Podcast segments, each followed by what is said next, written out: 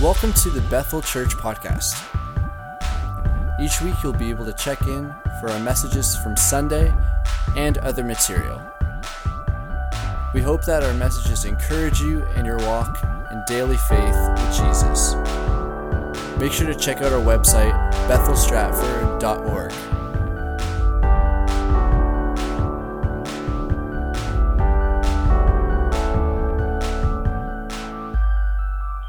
continuing in our series, The Hunger for the Lord. And this morning we're going to talk about hunger for worship. Um, but our go to verse for this is in Psalms, and it says, Taste and see that the Lord is good. And blessed is the one who takes refuge in him. I always find it intriguing that this verse says, Taste and see.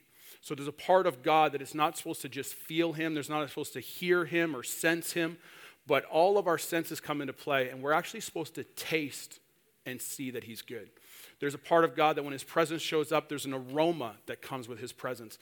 And so there's a fulfillment of God that we just need to step into. And so the desire is that as we walk through this series, it will stir up in you a hunger for who God is, a hunger for His presence, a hunger to be closer to Him. And so we're going to look at Genesis. Uh, Genesis 32, verse 30, it says, um, Jacob was the first one who had an encounter with the Lord. And it says, So Jacob called the place Peniel, saying, It is because I saw God face to face, and yet my life was spared. See, we understand that if, if we as humans see God, we won't survive. But there's a couple times in Scripture where it says people saw him face to face, face to face, and my life was spared there's a part of me that there's a desire to have a relationship with the Lord where I speak to him face to face, just as Jacob had an encounter, as Moses spoke face to face with the Lord. And so, my desire for us as a church is as we continue in this series, is that you hunger for more of God, that you hunger for more than what you have at this moment, that you always want to be pressing in and growing deeper with him. See, after the encounter with Jacob, Jacob's name was changed to Israel. And so I also believe that when you have a true encounter with the Lord, you're never left the same. You have been changed so drastically the way that He sees you, He doesn't even call you by the same name. Too many of us, we have an encounter with the Lord and we go back to the way we used to be. And so, if you have a deep encounter with the Lord, I believe your life should be changed so much so that you completely walk in a different realm. As Annette was talking about this series by Steven Furtick with the mirror, Jacob saw himself as God saw him, so much so that he had a whole new name. I don't know about you, but the person I was before I accepted Jesus Christ is definitely not the same person I am today. At this moment, I still carry the same name, but I had nicknames that I wouldn't mention. But um, you change. And as we change and we walk with the Lord, as we change and we get deeper with Him, who we are should change. Now, don't get me wrong, your personality, some of your gifting, stuff like that, they don't change. You just start using them for the right team. There's some people out there in the world who are incredible musicians, incredible um, artists, incredible uh, gifted people, and they're all given gifts, I would say, from the Lord. They're just batting for the wrong team at the moment. And so there's gifts in our lives that we can choose and use them in a different way. But because of Jacob's encounter, he was called Israel and he changed forever. If you have a deep encounter with the Lord, your life should be changed for eternity. You should be able to say, on that day, this changed. And as we press into God, as we continue to press into Him, there should be changes happening all the time in our walk with the Lord. I would challenge you on this that if you were the same person today as you were six months ago, I would question your walk with the Lord. I know that seems blunt and straight, but the question is if I am getting close to the Lord, if I'm spending time with Him, I should be beginning to look more like Him. So, therefore, if I'm not changing the way I was six months ago, the way I was a year ago, even the way I was yesterday, if I'm not progressively getting closer to the Lord, looking more like Him, I would question what our walk with the Lord is like. Now, that doesn't mean there's something drastically horrible with you, but you can still improve unless your name is Jesus. And not that your parents named you Jesus, like Jesus, the Son of God. this is the difference. And so we read about a second one. We talk about Moses, And it says this this is what the Lord told Moses about Israel. The Lord said to Moses, Tell Aaron and his sons, this is how you are to bless the Israelites. Say to them, The Lord bless you and keep you. The Lord make his face shine on you and be gracious to you. The Lord turn his face toward you and give you peace, so that they will put my name on the Israelites, and I will bless them because of Israel's encounter, because of Jacob's encounter with the Lord, they were supposed to be known, known as a nation who had his favor, the blessing of favor, and the peace on their lives. So, we as Christians, because we're God's people, we are supposed to have the favor of the Lord and we are supposed to have the peace of the Lord. I don't know about you, but that lets me know that when I walk in God's favor and I walk in his peace, there's joy in my life. So we are supposed to be known as people with joy. We're supposed to be known as people with peace. And we're supposed to be known as people with favor. Now, does that mean all of our lives are perfect all the time? No, not at all. If you're a believer in the room, you can vouch for that. We're not perfect. Our lives are not perfect. Jesus himself talks about the man who built his house on the rock and the one who built it on the sand. And it's interesting enough, for both of them, the storm still came. But the one who built his house on the rock survived. And so, for us as believers, when hard times come, it doesn't mean you're not a believer. It doesn't mean something's wrong with your faith. What it means is you're walking with the Lord, a storm has come, but because you are close to the Lord, you will make it through the storm. In the storm, that's what separates us. When you're in a storm with Jesus and your relationship with Jesus, understand Jesus was on the boat with his disciples when the storm happened. The difference between the two of them is the disciples were freaking out and Jesus was napping.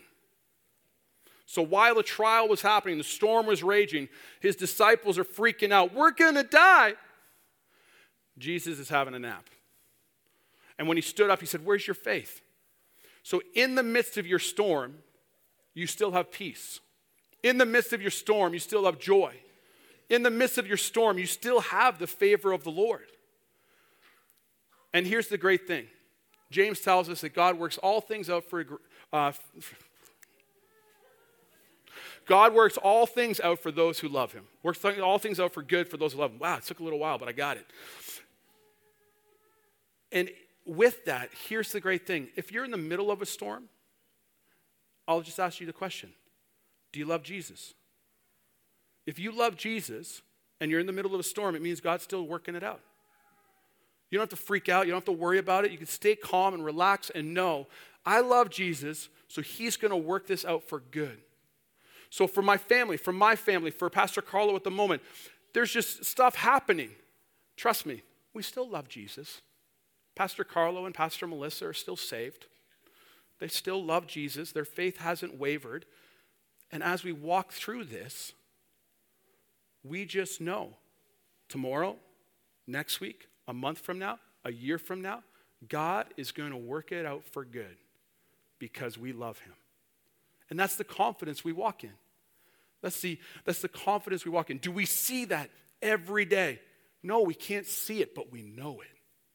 And so, therefore, it's a faith that we walk in as believers that sets us apart from our non believing friends. That in the midst of a storm, we have the peace of God because we know He's the one in control.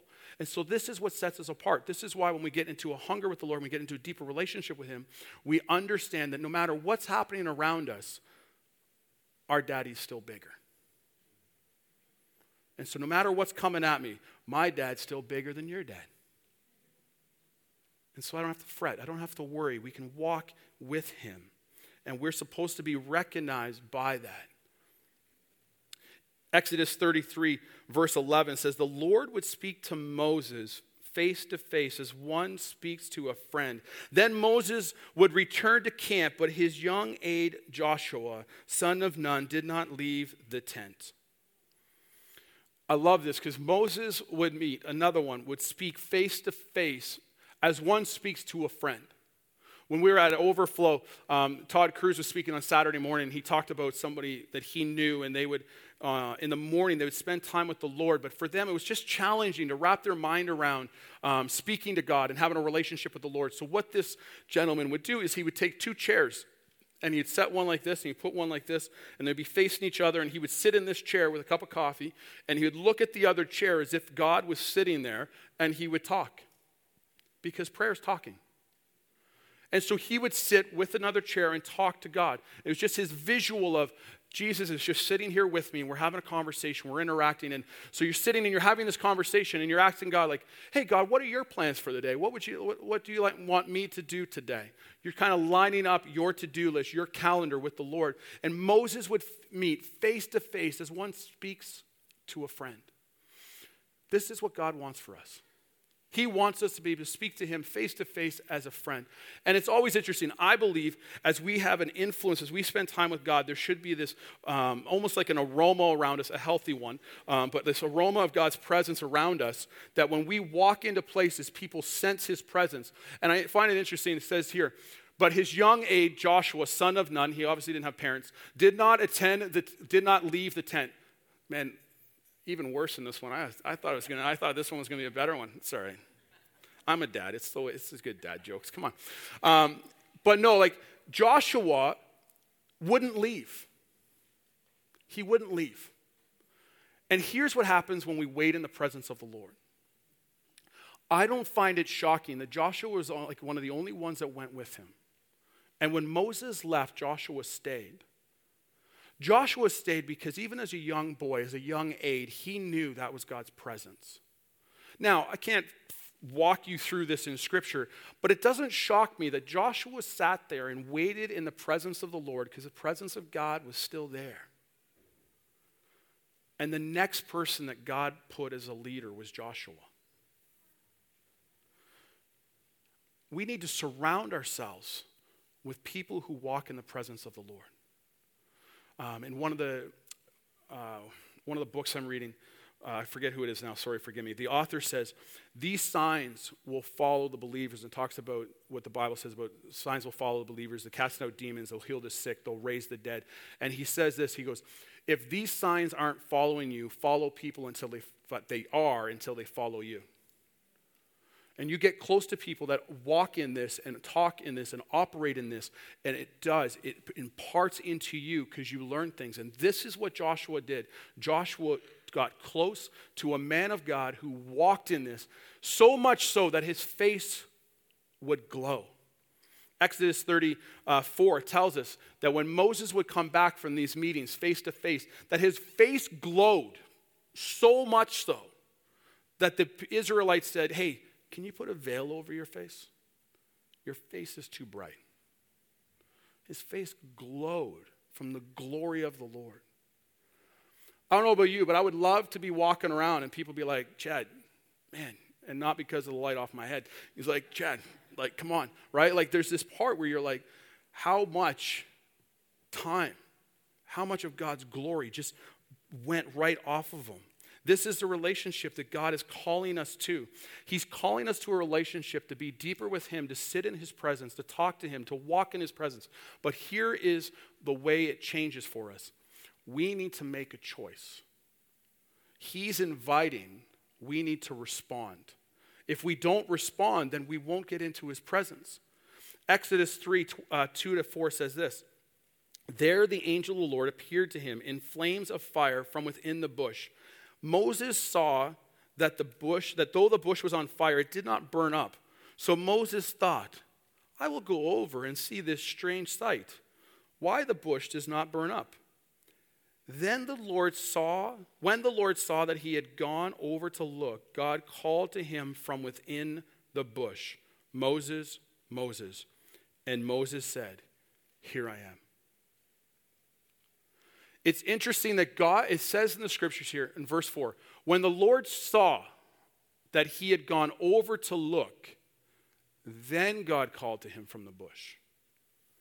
God didn't call. What would have happened if Moses didn't go over? What would have happened instead of Moses being the curiosity kid going, hey, that bush is on fire, but it's not burning. I want to check it out. What if his response was, that bush isn't burning. That's weird. I'm getting out of here. So he said, That's interesting. I'm going to go investigate. I want to look. Too often, I think, in our Christian life, when we see the Spirit of God moving, we think it's weird and back up instead of press in and get closer.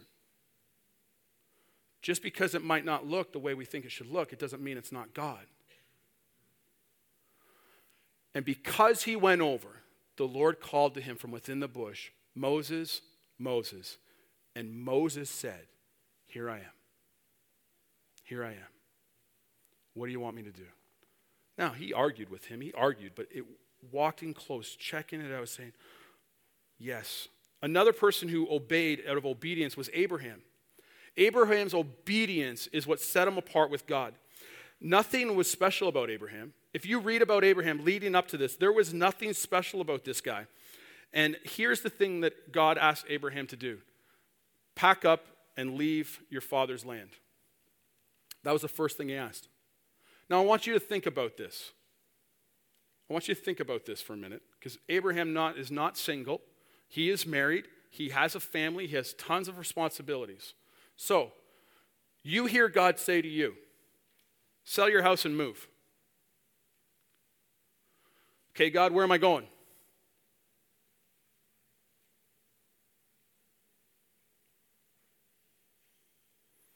All right, I guess I'll sell my house. You sell your house, you pack up the moving truck, you get in the moving truck, you get in the moving truck, your wife gets in beside you, you start it, and she goes, Where are we going? I don't know. How many wives are a little nervous at the moment? Well, what direction are we driving?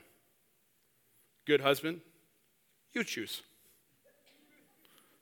Wife says, Let's go right. Sure. Why'd you choose right? Eh, that sounds right. Right? Like this is all he has. He has nothing. And he packs everything up and starts going. And it was once he started moving that God said, Here you go. Too often in our Christian walk, we freeze because we don't have all the information. But our faith never kicks in until we're willing to take a step of faith without all the information. God will ask us to move. God will ask not physically sell and move, but He'll ask us to move and He'll do things. He'll ask you to physically move too, but He'll ask us to do things without giving us all the information. Just to see, are you faithful? Will you listen? Will you go? It's an act of faith that took Abraham from a father of none to a father of a nation. God chose him and he chose the Israelites not because there were anything special about them, they were nobodies.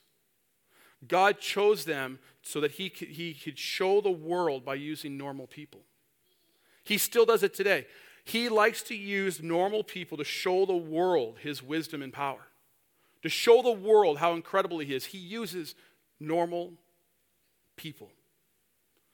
Acts 4:13 says this, and then they saw the courage, when they saw the courage of Peter and John, they realized that they were unschooled ordinary men. They were astonished and they took note that these men had been with Jesus. They had been with Jesus. Ordinary men, just like you and I, just like you and me, ordinary people. You don't need to have a deep theological degree. You don't need to have all of this reputation. You don't need to have all of these things. God will use just regular, ordinary people. And I don't know about you, I'm thrilled that he chooses to use ordinary people. I'm thrilled that he chooses to use unschooled ordinary men because I could show you my transcript from school. I won't, but I could. And I just love the fact that he will choose to speak through ordinary people. If you think, Chad, I'm actually super ordinary, so like he, like, I don't think he'll speak through me, just want to remind you he spoke through a donkey. He can speak through you. He speaks through me. He speaks through everybody. Ordinary people, but the last line they took note that these men had been with Jesus. When you spend time with Jesus, you have wisdom, you have knowledge, you have favor, you have a joy that walks with you, and people recognize something different. They may not know exactly what it is, but you give them the opportunity and they will ask, and then you have the opportunity to share Jesus Christ with them. It is that, I don't want to say that simple, but it's that simple. We share Jesus, we spend time with Him, we love on him, and he begins to speak through us. Here's the interesting thing when Abraham met with the Lord, he receives always power and favor. It was given for a reason and a purpose. When we receive favor and power, he gives it to us with a purpose. There's always an assignment, there's always something to be done with it. It's kind of like Spider Man. With great power comes great responsibility. When God gives you something, he gives it to you with a purpose.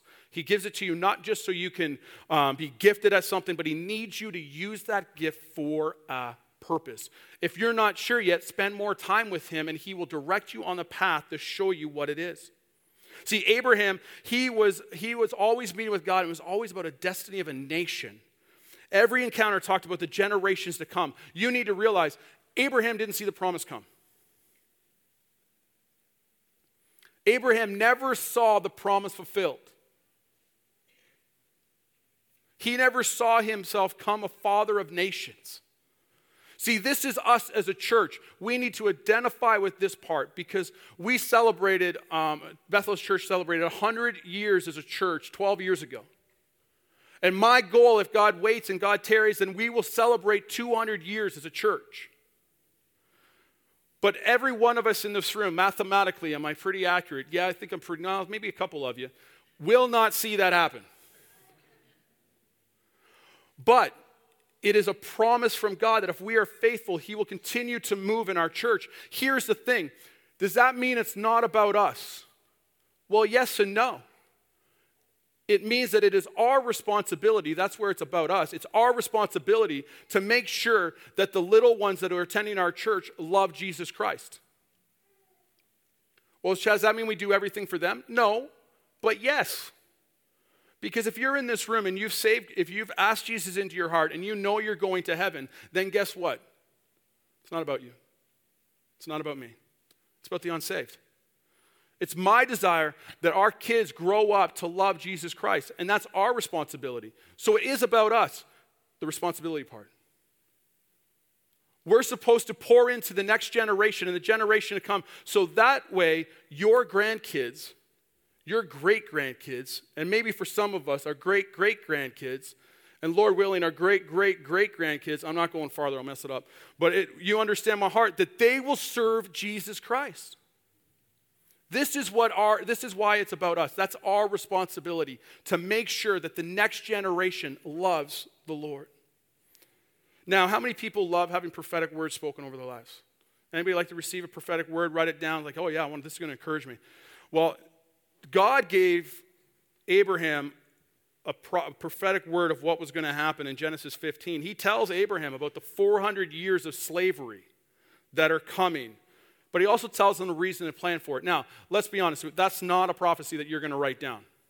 You're not going to write down, like, oh, I, that was a good one. I just want to record that and make sure I follow up on that one. But this is what he tells them. Now, through the prophecy, though, leading into it, for the prophecy to be fulfilled, we see a man raise, rise up in favor with the Lord, and his name is Joseph. Joseph loves the Lord, he worships the Lord, but Joseph takes a road to the fulfillment that none of us want to take. Joseph knows he's supposed to be one of the top rulers, that every, people are going his family is going to bow before him. Um, he wasn't really smart. He shared that dream he had. See, sometimes when God speaks to you, it doesn't mean you're supposed to share it. Some stuff you keep to yourself. If God shows you your family's going to bow and worship you, I wouldn't share that. It's not a good advice. I don't think my older brother would appreciate me telling him that. Um, and so Joseph takes this weird road. But here's the thing if Joseph didn't follow the path that he followed, he wouldn't have known what he needed to know when he got to the position that he had. If Joseph didn't end up in the position that he had, the fulfillment of the prophecy that the Israelites were going to come out of Egypt with pros- uh, prosperity, Egypt would have never survived the famine if Joseph wasn't there. So if Joseph wasn't there, Egypt would have never been a prosperous nation. So when the Israelites left their nation, they wouldn't be prosperous. You following the line here? Jesus puts everything into place. While he's doing this, when Joseph dies, here's what happens. A Pharaoh rises up who recognizes the hand of God, the favor on the Israelites' life. He sees how many of them are, and he becomes jealous and fearful. Here's a side note when you receive favor in your life and you walk in it humbly, it's not always received well. Sometimes it's provoking others who don't have the favor of the Lord. Now, I know, Chad, everybody receives the favor of the Lord. We're all Christians. Everybody's equal. That's not scriptural. Pastor Charles said it well last week when he was talking. He said that um, the favor of the Lord isn't fair. Now, he said that's what we say as a staff. He was a little bit off. We just say favor ain't fair. Uh, we're not as, as properly Englished, but we just say favor ain't fair, and it's true. I know in today's society, everybody's equal. Everybody gets a participation uh, ribbon, which is horrible. No, sometimes you lose. It's just life. Um, but there's parts of it where God will hand out his favor and he'll give it to different people at different levels. And when that happens, people get jealous. It's provoking. And it's happened all through Scripture. You can look back to Cain and Abel. You can look back to Satan and Job, literally, Joseph, uh, Jacob and Esau, David and Saul, and even when Christ showed up, the Pharisees. You can look at it today in the churches today. I could throw out right now some pastors' names that are being used by God greatly. Their ministries, they're healing people, they have massive churches. And if I threw out certain names, people in this room would have different opinions. And most times, critical. Critical opinions. Now, I just want to caution us as believers. Because, see, Moses' brother and sister were criticizing Moses. God shows up in a cloud, calls them outside. Psst, hey, come here. Paraphrasing for you. How dare you? How dare you judge my friend? We don't know what God's doing. We don't know how God's using people. But it's funny how we criticize people with massive crowds. And we don't criticize people that aren't doing anything for God. Sometimes we say the people that are really doing something for God, like not they have small crowds, they're not growing, it's unhealthy. We say, well, that's because they're really preaching the gospel. These other ones aren't. Really? Jesus spoke the gospel straighter than anybody, and he had thousands following him. And you know who questioned him? The Pharisees.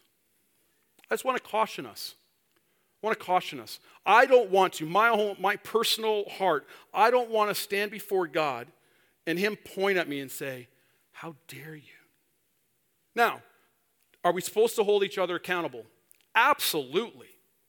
I am not saying don't have accountability. But here's the thing the people that I hold accountable are the ones that ask me to hold them accountable. The people who hold me accountable are the ones that I've asked to hold me accountable. If we speak ill of leaders, we're not doing what God's asked us to do. It's interesting because, see, God uses Pharaoh to put the Israelites into slavery so they could fulfill a prophecy. Scripture tells us that all authority is placed there by God. Yes, even bad ones, or even ones we don't agree with. But it's there so God can do what He needs to do, which most of us don't understand because He's God and I'm not. Do I understand everything that God does? No. And if I could, if I could comprehend God in this brain, you wouldn't want to serve that God.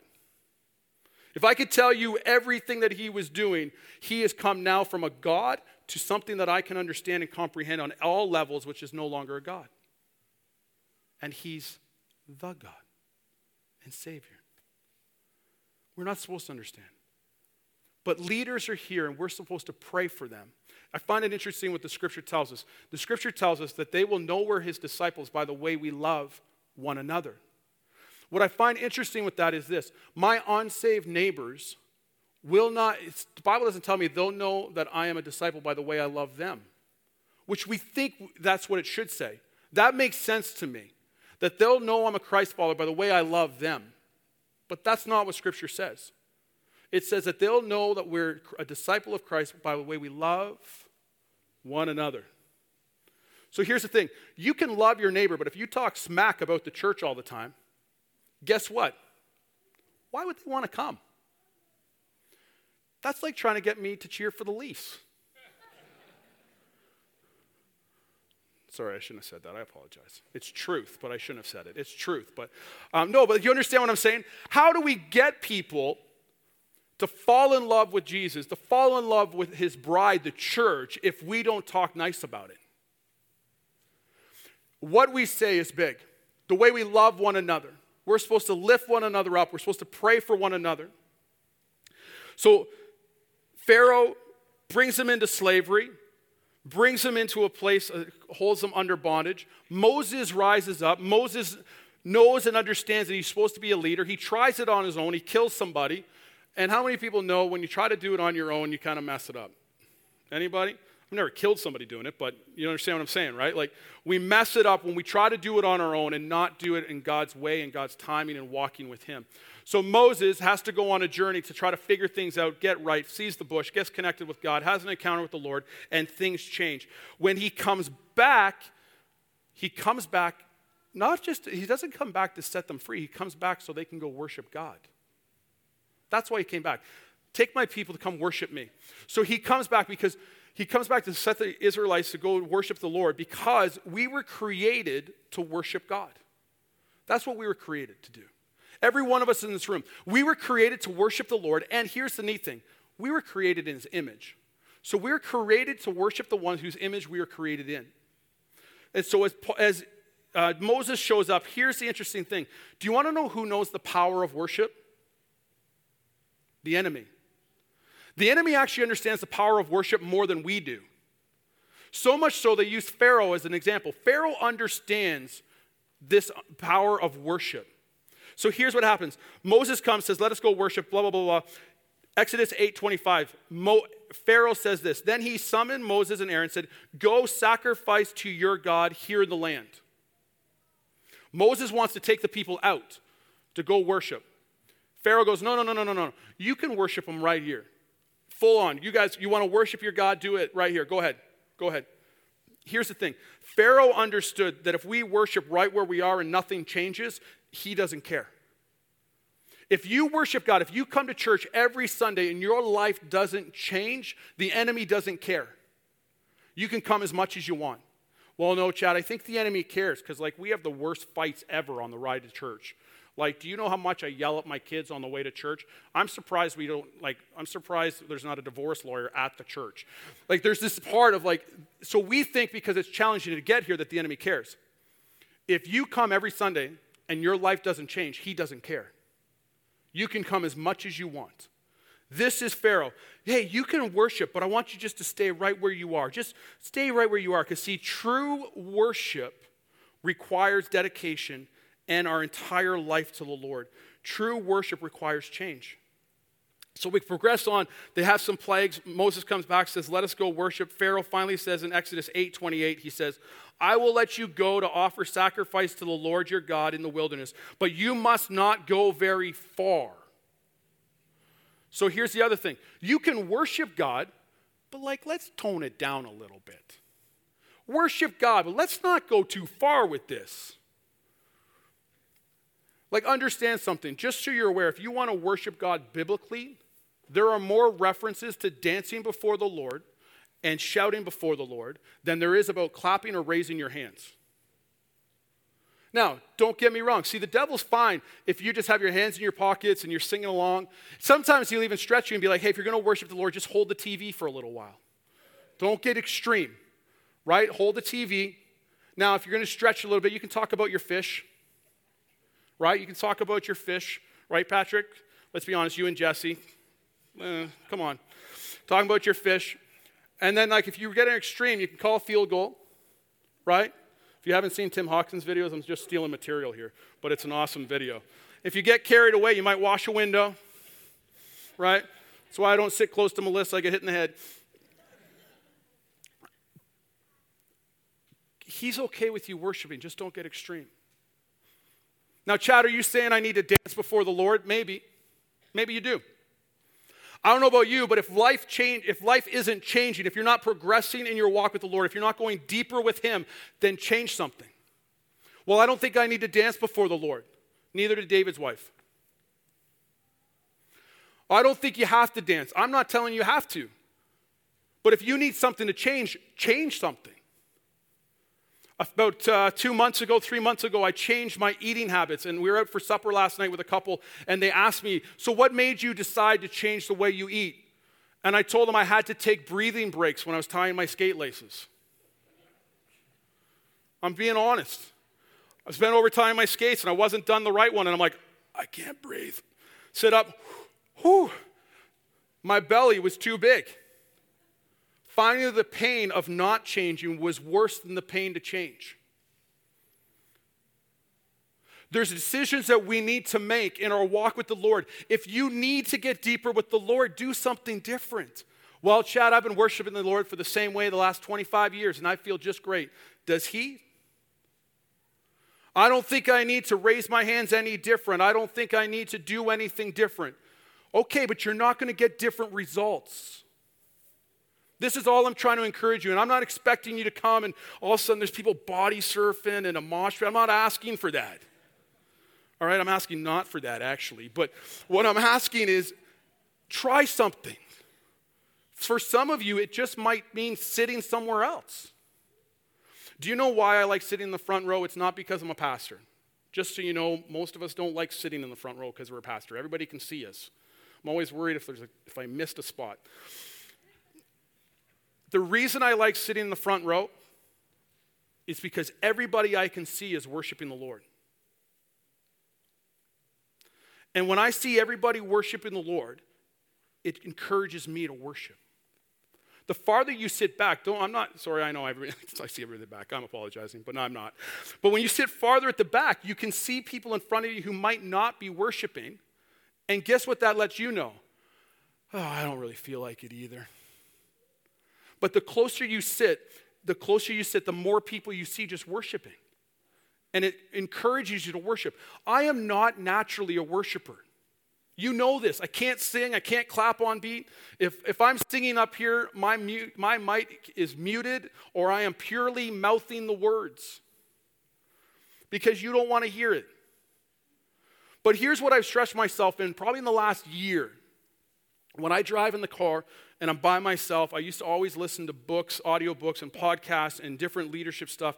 And I still do, but a lot of times now I spend with worship music playing. And while the worship music is playing, I'm singing away because there's nobody in the car, so nobody cares. And I have noticed a change in my walk with the Lord. My walk with the Lord is deeper now because of the time I spend worshiping. I would encourage you to worship the Lord more than even understand me. I will clarify all this because somebody's going to get upset. Don't email me, I won't care. Um, I would encourage you to worship the Lord even more times than you spend reading the Word. Understand me, read the Word every day. We, live, we don't live on bread alone, we live on the Word of God. I, I'm, I'm hear my heart. Read the Word of God. But realize this the disciples changed the world because of the time they spent with the Lord and spent with the Holy Spirit. They didn't have the Bible. Now, hear me, read the Word of God, but you need to spend time worshiping Him. I would encourage you now, if this is stretching your mind, if you worship, if you spend 20 minutes with the Lord every day, do 10 minutes worship, 10 minutes reading the Word. All I'm saying is, most of us, we spend 98% of our time reading the Bible and we'll spend time worshiping God on Sundays. And we don't understand the power of worshiping God. This is what He created us for. He created us to worship Him, to be in His presence. It says He'll inhabit the praises of His people. It doesn't say He'll inhabit the book studies of His people. Now, don't get me wrong. Hear my heart, please, please. Understand me. I read the Bible daily. It's powerful. I will not give that up. I'm not telling you to give that up. I'm telling you to spend more time worshiping the Lord because most of you probably don't. But you spend tons of time reading the Word. Do that. I'm telling you to add to it. Does that make sense without anybody writing me a nasty email? Understand my heart. All right. But we need to stretch ourselves in, into the presence of God through worship because of how important it is. See, I'm all thrown off now. I got to find the spot. Boom, boom. Okay, Exodus 10 11 says this. Pharaoh finally gets to this point. Now, no, have only the men go and worship the Lord, since that's what you have been asking for. Then Moses and Aaron were driven out from Pharaoh's presence. Just the men. Do you realize that even Pharaoh recognized it? That there is a unity and a strength when families worship together? He wanted to separate it. Okay, I'll let you go, but all the families stay back. Just the men go. Just men. We need to worship God as a family, not just as an immediate family. We need to worship God as a corporate family. This is why we come together. There's something about worshiping the Lord together that invites His manifestation presence. I will tell you that the more you worship the Lord at, together at home, the more your family will grow in the love of Jesus. See, the, Jesus created, God created that when husband and wife, they become one flesh. That's unity. When that unity worships God together, it elevates God's presence, it elevates his joy. Men in the room, I'm sure it's one of the hardest things for you to do, but I need you to pray with your families. I'll tell you, when Melissa and I first got married, she has been pastoring way longer than me. So in our house, I was the spiritual leader. The moment we stepped out of our house, she was the pastor. I was working construction. I will tell you today to stand up in front of you and to speak and to pray and to do all those things. I'm nervous sometimes, but most times I'm pretty used to it now. To pray at home is the most nerve wracking thing for me. I'm being honest with you. It's the most nerve wracking thing for me because of my insecurities. Nothing, nothing that Melissa's ever done, but my insecurities. So when we're praying, I've just kind of, I don't know, I don't pray with my eyes closed. If you think that's unspiritual, that's fine. But when I close my eyes, I'm like squirrel. It's gone. So my eyes are open all the time when I'm praying. So I see body language. And so, any type of body language that Melissa does, the enemy's just chirping away. Oh, she didn't think you prayed well enough. Oh, she thinks you're an idiot. Oh, she thinks, right? Like, this is what he does. And so, this is what's going through my head. Now, hear me. Just, I want to, nothing Melissa's ever done. So, men, I get it. So, ladies, here's what I need you to do I'm encouraging your husbands to pray with you at home. So, husbands, I'm encouraging you today. Don't wait till tomorrow. Today, pray. And I don't mean pray over lunch, I mean pray. And it doesn't have to be long. If you don't pray at home, pray for like five seconds. Lord, bless my wife, bless our marriage, help us to be strong. Amen. You can repeat that. That's it. That's all you got to pray. Ladies, here's what I need you to do. Hear me, hear my heart. I need you to look at your husband when he's done praying, and I need you to look at him and say, That was incredible. Thank you. Big smile, give him a big kiss. Being honest. Being honest. Celebrate with him, encourage him. Because the enemy knows this power. So that's why he will chirp away at your husband's ear, and he won't tell you. But the enemy's a punk, and this is what he's trying to do. He's trying to cause a divide. If you encourage, the man will step up. It's our insecurities, it's nothing you have done. It's the enemy knowing, so he's attacking. Pharaoh, you can go, but just not the family, just the husband. Exodus 10 24 says this. Then Pharaoh summoned Moses and said, Go worship the Lord. Even your, chil- your women and children may go with you. Only leave your flocks and herds behind. When we worship the Lord with everything, yes, including your finances, when you trust the Lord with everything, with everything, even your wallet. That is true worship. Pharaoh knew it. I'll let you all go, but just leave this behind. He doesn't want us to give God everything. When you worship God with everything, that's when we step into his favor. That's when we step into his presence because we hold nothing back. Nothing. Every area of our lives, every area of our homes, every area of our marriage, everything is released to Him. We give Him permission to move.